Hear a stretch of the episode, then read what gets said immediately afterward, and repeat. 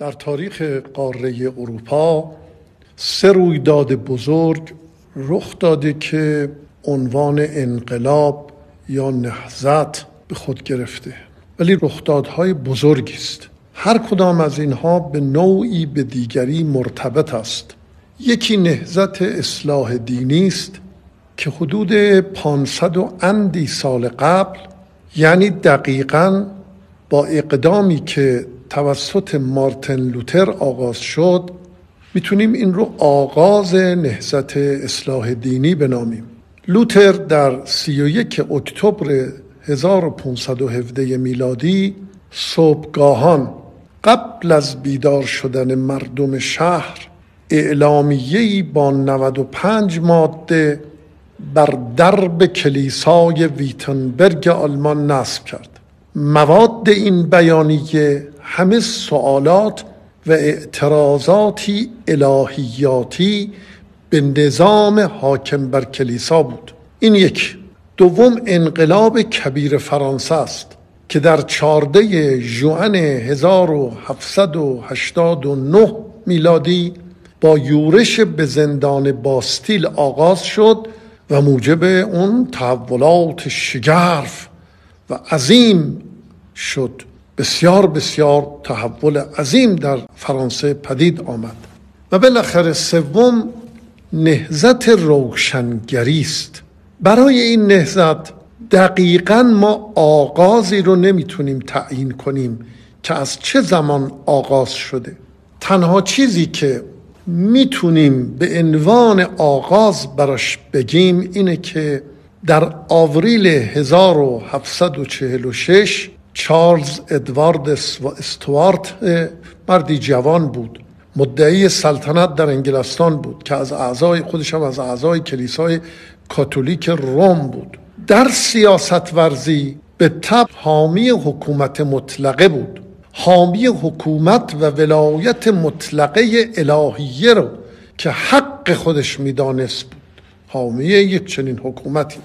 این مرد از شخصی به نام کلادون مور شکست خورد و حکومت مبتنی بر دین جمع آوری شد. این نهزت از این جهت روشنگری عنوان پیدا کرد که نیروهای چارلز آخرین گروهی بودند که انصافا تو تاریخ به نیروی ظلمت نامیده شدند و روشنگران بر این باور بودند که بایستی اونها رو از ظلمت نجات داد. از این تاریخ در مناطق دیگر مثل فرانسه که از جهات بسیاری به دست مقامات کاتولیک اداره می‌شد جرقه های روشنگری زده شد. یه نکته جالب خدمتون ارز کنم این است که پیشروان خردمندی پیشروان دارای حکمت روشنگری یک حزب متشکل نبودند.